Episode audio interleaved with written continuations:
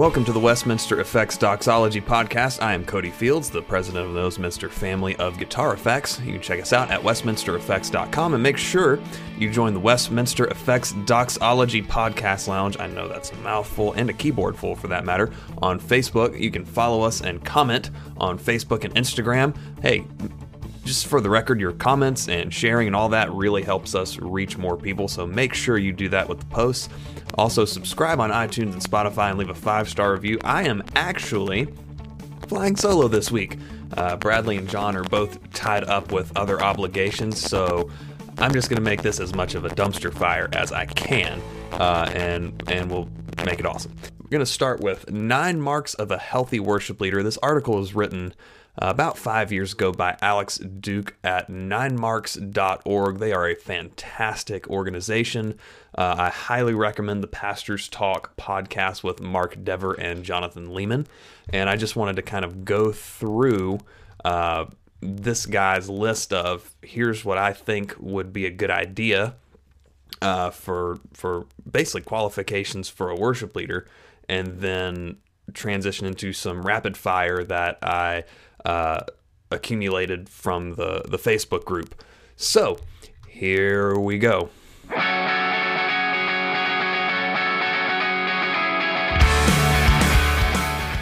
So number one, and this is this is the only one where I had a little pushback, but he also included uh, some pushback that he got. Where number one, your worship leader, and by the way, uh, I'm not talking about people who are only uh, playing instruments. Uh, that's another discussion. It's a very good discussion. We need to have that discussion. Uh, however, uh, in this in this case, we're we're talking about the guy, if you will, the the worship leader, if that makes any sense. Uh, at Res, we don't really have like a guy. Uh, we've talked about it before. We kind of do it by committee, um, but I guess in a in a functional sense, that would also mean uh, whoever is in charge that week, so to speak. Uh, so, one, your worship leader should meet the biblical qualifications of an elder. Uh, this is important even if he won't be called an elder. The congregation it will likely treat him like one. Uh, and it's important to remember the qualifications of an elder pastor shepherd include being apt to teach. This is what worship leaders do, and their aptness to teach or lack thereof is evident every week in the songs they select and the way they facilitate the congregation's worship. I need to add a caveat here depending on what song leading looks like in your particular congregation meeting the qualifications of an elder may be unnecessary. A friend of mine helpfully pushed back on this point and offered a helpful distinction. A person who is simply leading musically needs to have the biblical qualifications of a deacon slash deaconess. A person who is leading that portion of the service, which includes songs, prayers, and readings, needs to have the qualifications of an elder. I agree under the assumptions. The second scenario naturally propels the quote unquote song leader or what have you into a more pastoral function. Now that that can be true. Uh, at Res, we I think we would call ourselves maybe a soft complementarian. Uh, some people might take a, a, a, take unction with that, but uh, we we have male called male elders. I think that is important to uh, to distinguish um, this is one of those things where you might get into some of the gray area between the normative principle of worship and the regulative principle of worship. Uh, obviously, there are two offices listed in Scripture. You have elders and deacons, and really, deacons are, I think, basically anybody who serves. And anybody who serves, well, basically they need to have a decent reputation. they need to have their junk together. And I mean, if, if that's all we're talking about, basically, then all right, I'm on board. Uh, number two, this one's obvious, and I'm not really going to s- spend much time on it. Number two, your worship leader should be musically capable. Uh, no duh. Um, second paragraph in this, though, does say it is unwise to let this qualification steer the entire ship. We often very often sacrifice uh, theological prowess for musical prowess when there needs to be there needs to be a a balance to be struck there.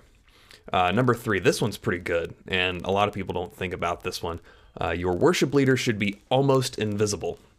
A guest leaving the Sunday gathering should be more struck by the corporate witness of the congregation praising God in song than by the ability or presence of one man. Whoa, those people love to sing about Jesus is always better than, man, that guy is great. Now, that, I do have some experience with that, where at Res there have been, whether it's instrumentalists or uh, worship leaders or singers or whatever, where m- not most of the time, but often uh, people would say, Man, I love when such and such plays, and it wouldn't be. It wouldn't be because necessarily because they are leading me into worship it's because man they have a great voice that guy can shred or or what have you and that can and it wasn't any by any effort of these people. It was just that for whatever reasons, uh, when people complimented them, it was more about them than it was about about actually worshiping Jesus, which should be the priority, right? So, what I've kind of run into in in my in getting compliments myself is I've gotten both, where where some people have said I I love watching you play um, and it kind of sits there. And then there have been other people that say, watching you bounce around a little bit, you know, since I'm a metalhead and that's just kind of my natural inclination, I actually have to kind of restrain myself from my quote unquote normal stage presence uh, with the metal stuff. Is you know there there are definitely people who have said, yeah, watching you bounce around frees me up to express more worship and all that kind of stuff, and that's that's really what you want to hear. Uh, number four, your worship leader should be committed to gospel anchored liturgy. Uh, and obviously, using liturgy in a general sense, as in the flow of the gathering, not a rote recited form of standing and sitting and singing that must be repeated weekly. Every church gathering, this is important, every church gathering follows some kind of liturgy. The question is whether it reflects the character of God and the content of the gospel or just the whatever strikes us approach. Anchoring liturgy in the gospel may mean scripted transitions between songs that help to move the congregation through the service, scripture readings, prayers, testimonies of God's grace tethered to the theme of the passage about to be preached. Number seven, your worship leader should be committed to the explicit worship of Jesus. Yeah, if if if all you have is generic God and save and whatever, uh, there's nothing wrong with the song that doesn't, with a song that doesn't explicitly mention Jesus or gospel, sin, cross, whatever. Uh, but if you can't, uh, we'll say this if an unconverted Jew doesn't get hung up by the songs that you sing in church, you're doing it wrong. You're just doing it wrong. Uh, your song should point explicitly to the triune God of the Bible um, and step on the toes in a graceful way just because of the content. It should step on the toes of the unconverted and prod them to toward repentance. Number eight, your worship leader should encourage and enlist congregational participation. Very, very yes. This should not be a performance. Uh, we should not be up there saying, hey, look at us and we are the professionals and listen to us sound awesome.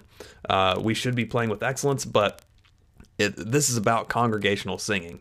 Uh, you look all throughout uh, Scripture and you have examples of groups of people singing, not just a guy doing a solo every now and then. Uh, number nine, finally, your worship leader should be chiefly concerned with honoring God and upholding Jesus and the gospel more than reaching the next generation or any other predetermined demographic. Uh, this is uh, one of the things I actually really like about Res. Um, is we have decent amount of young people, decent amount of old people, and a decent amount of people in between. Uh, nobody has come out and said, yeah, we have to reach the next generation, therefore we're going to do these things to cater to them. Uh, nor have we said, "Hey, old people, we we only want to make sure that the last few years you're here, you're you're absolutely comfortable with everything." We we end up I think, striking a pretty good balance of having some traditional stuff, having some more modern stuff, and and both demographics I have found can benefit from that. Um, in that we're not throwing out hundreds of years of Christian tradition, but we're also not saying, hey, anything before this arbitrary year in the 1800s uh, is gold, and anything after that arbitrary year is is garbage.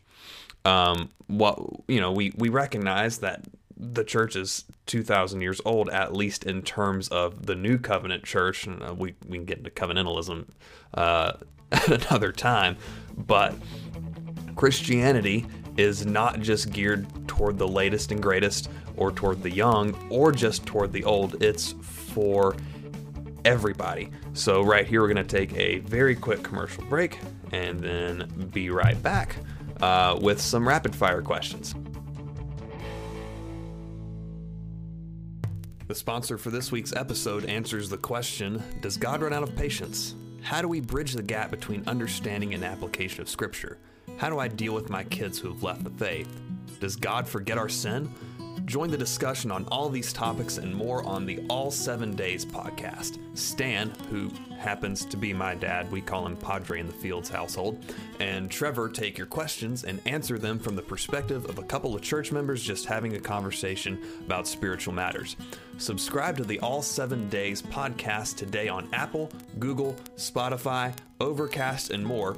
You can send your questions to ask at all7days.com, voicemail or text 864 660 9473, or visit all7days.com.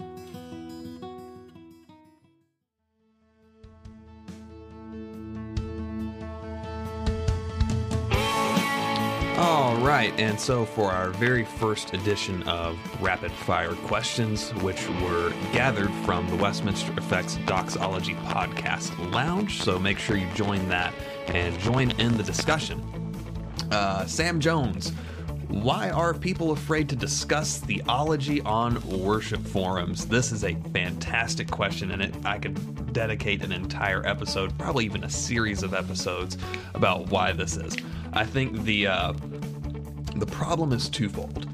The first is that we live in a postmodern era where everybody's truth is relative, and as long as it makes you feel nice and as long as it's true for you, then who am I to judge? Um, they'll actually go so far as to telling somebody that they are wrong for telling somebody that they're wrong which is a double standard and a self refuting statement because you just told me that I'm wrong for telling you that you're wrong. So, doesn't that make you wrong? Uh, and it, you can see the absurdity when we tease that out. Uh, people haven't learned how to uh, lovingly fight with their brothers and sisters. Uh, we know how to fight in a family, right? We we all know that that when we criticize each other and and offer correction within within a nuclear family, that we do it out of love. Now, sometimes we'll say the wrong things, we'll need to apologize later, uh, but that that should be the same way in the body of Christ. We need to learn how to fight each other uh, to the glory of God and for each other's benefit.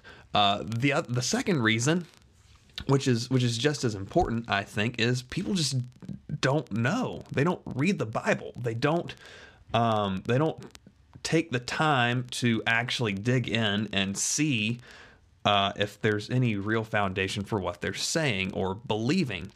Um, and oftentimes especially in these online forums well no there's not any real foundation for what you're saying. Uh, so that's that's what i would encourage people to look at is is are you holding to a double standard ultimately, and are you actually reading the Bible?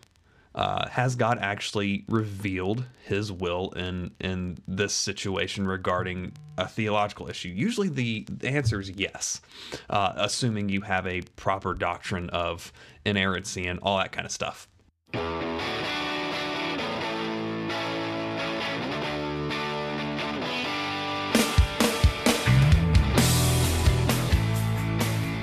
Corey Truax, who, by the way, has a fantastic podcast. He has also been a guest on the show before. Uh, just l- look him up on any of your podcast platforms for the Corey Truax Show. Uh, favorite verse of favorite hymn and why? Uh, I I don't know if I have an absolute favorite hymn. Um, but my favorite verse is probably the last one of It Is Well With My Soul. And Lord, haste the day when the faith shall be sight, the clouds be rolled back as a scroll, the trump shall resound, and the Lord shall descend. Even so, it is well with my soul. It's usually usually turns out that my favorite verses i think i've talked about this on the podcast before usually my favorite verses of hymns are the last ones because it shows us the eschatological end uh, toward the plan of redemptive history uh, and by that i mean often in modern worship music we we stay stuck in uh, God loves me, and there's nothing wrong with singing simply about the love of God or anything in the present. However, the you know the first 1900 years of church history had a rich tradition of moving from here is my state now or before i was uh, saved.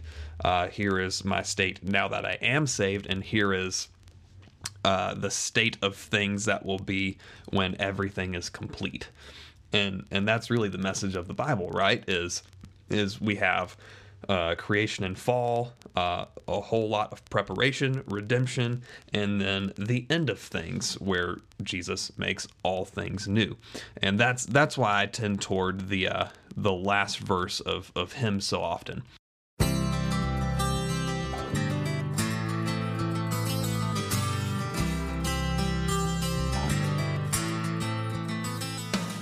Uh, so question number four, we're going to combine uh, one that Corey Truax asked uh, plus one that Brian Morris asked. How long is too long for a worship song in a live worship setting? And how long should a bridge be? Parentheses, why are P dub bridges so long? Uh, I don't have a good answer for a hard and fast rule. Um, I'm a Coheed and Cambria fan. They've got some songs that are like 12, 13 minutes, and I'm, I'm also a Between the Buried and Me fan, Tesseract, uh, all kind of proggy weird stuff that tends toward really long songs. So I don't mind a long song provided the structure isn't overly repetitive. I think the reason so many worship bridges are so long, and I might step on a couple toes here, and that's okay, is that so many in the in the uh, we'll say fringes, we'll just say the fringes of of things, and even some of the fringes of sanity, um, basically want to repeat things over and over and over again to functionally bring the listener into a trance, which they will say is the presence of God or something like that. Um, but in terms of the length of a song, um, I don't know. Uh, you, you really just kind of have to use your own discernment and wisdom there. In that, there are some songs, say like the doxology. Uh, I'm sure there are other verses to that song historically, but everybody only ever currently sings Praise God from whom all blessings flow, praise Him, all creatures here below praise him above, ye heavenly hosts, praise Father, Son, and Holy Ghost. And that's the end of the song. You might repeat it, but that's really about it. And then there's other songs that, you know, fit your uh, typical radio format of three to four minutes. And then you've got others that run eight to 10. Uh, you really just have to use your own discernment with your worship team. Uh, at Resurrection Church, we, uh, you know, we might cut an instrumental in half uh, or something of the sort. Uh, we do that all the time to kind of save on time, and maybe things are getting a little repetitive. Um, but but the reason that so many bridges are so long is is basically emotionalistic nonsense. Um, I'm not going to hold that against anybody. Uh, that's just what it is, and we have a lot of that in American evangelicalism today.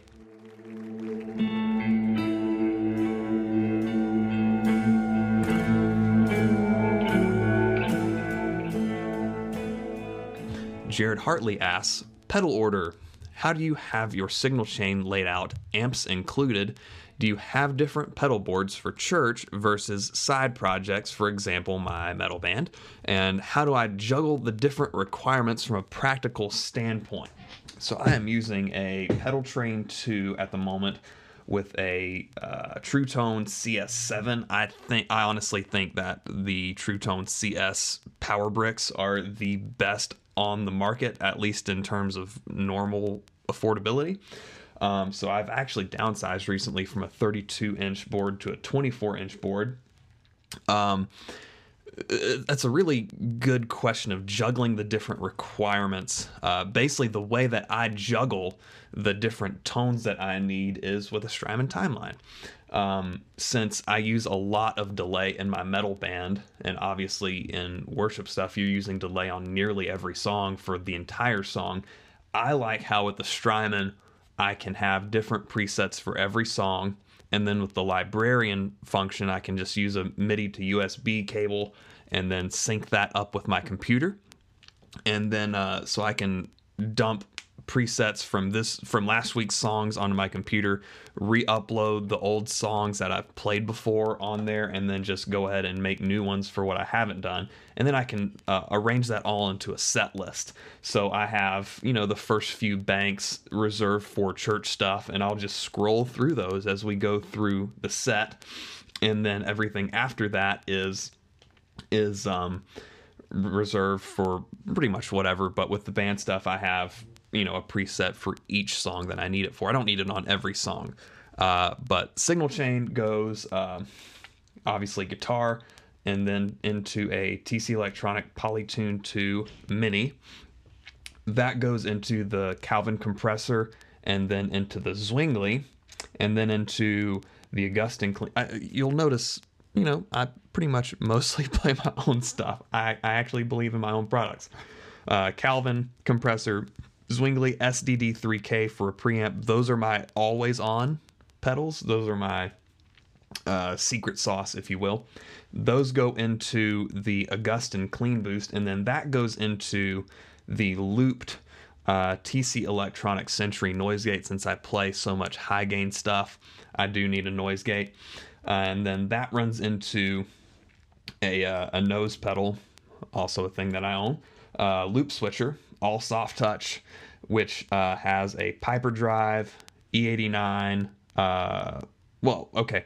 So the first channel is Piper Drive. Second channel is the E89, which has the Edwards Overdrive in 1689. And then the third one uh, is basically my Let's Get Nasty channel.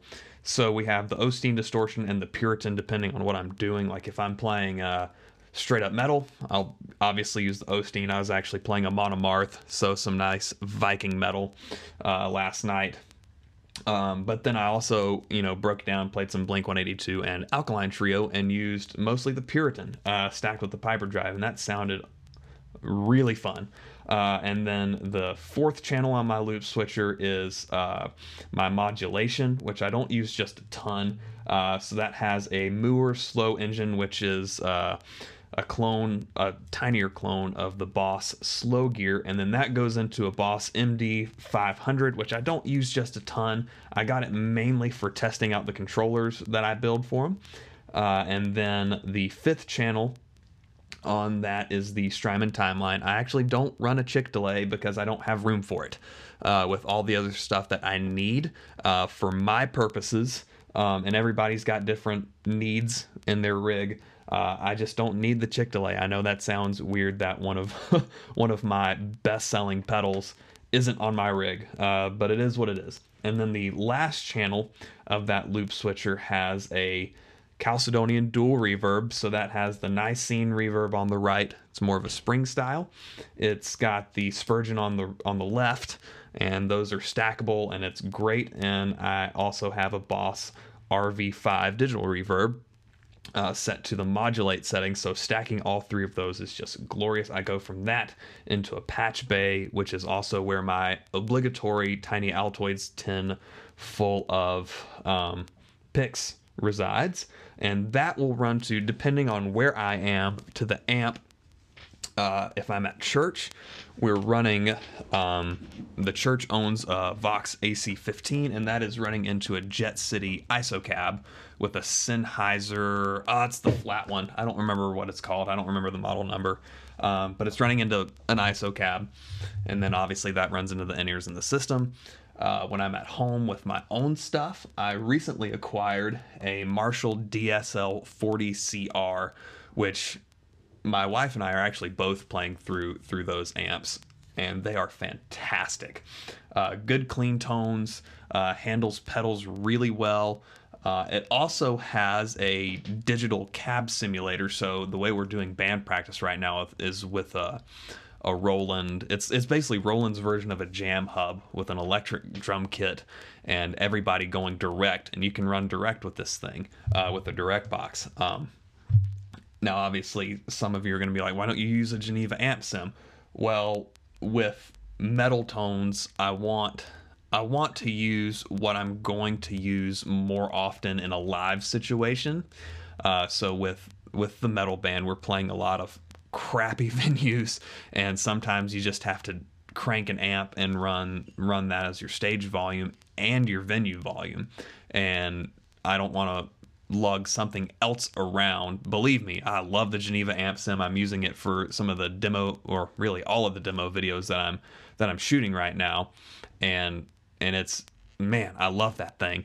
Uh, but in terms of my own personal use, um, it's it's not it hasn't made it into the rig yet.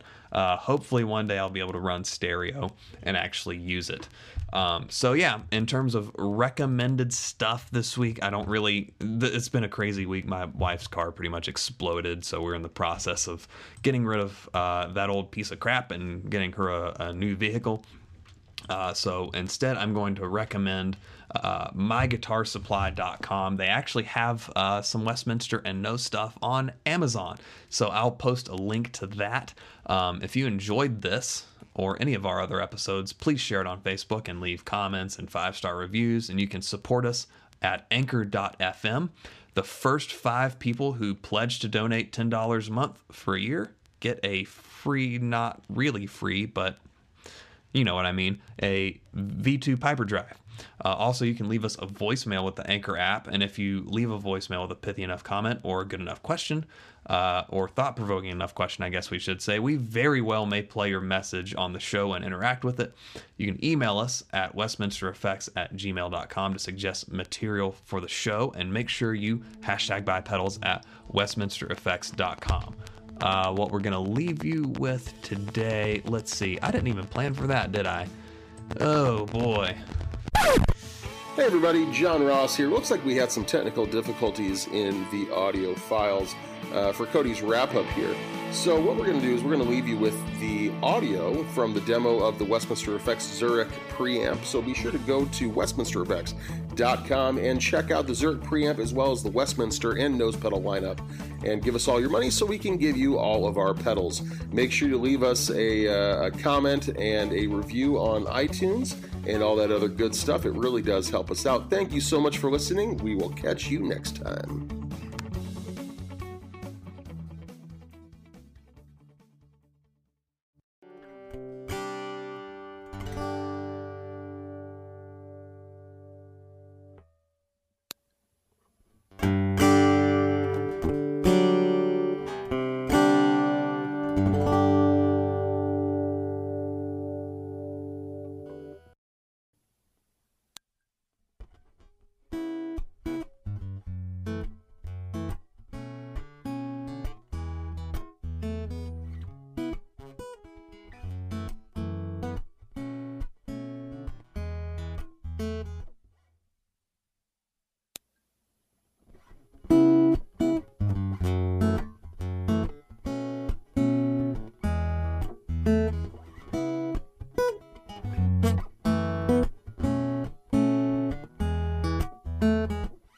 Next, I want to try just a little bit in DADGAD and show you about the fullness of the guitar through this pedal.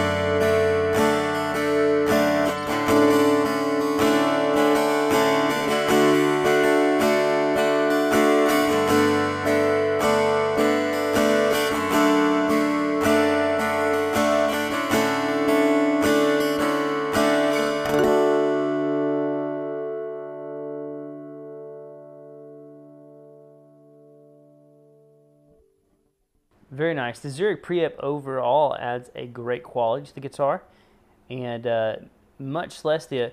What's super important to me with for my acoustic rig is being able to control these things like volume and treble and bass straight from the pedal, and then I can make my micro adjustments on the guitar itself.